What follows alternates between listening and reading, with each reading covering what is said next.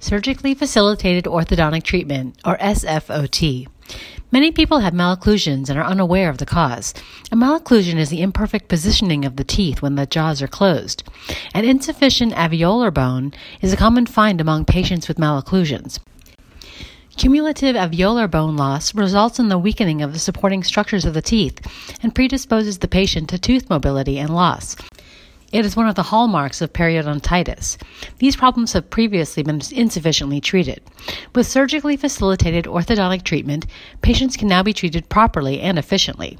Malocclusions with insufficient alveolar bone have traditionally been treated orthodontically by removal of permanent teeth, which has a number of negative side effects. Removing teeth doesn't address the constricted arch form that can negatively affect function, aesthetics, and the critically important airway.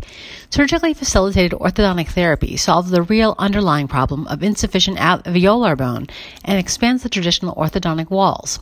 SFOT is a modern advancement in dentistry that results in faster tooth movement by more than 50%. SFOT detects underlying issues of the alveolar bone and arch issues and enhances myofunctional improvement.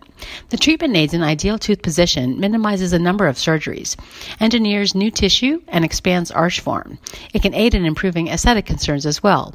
For more information, visit www.airwayandsleepgroup.com.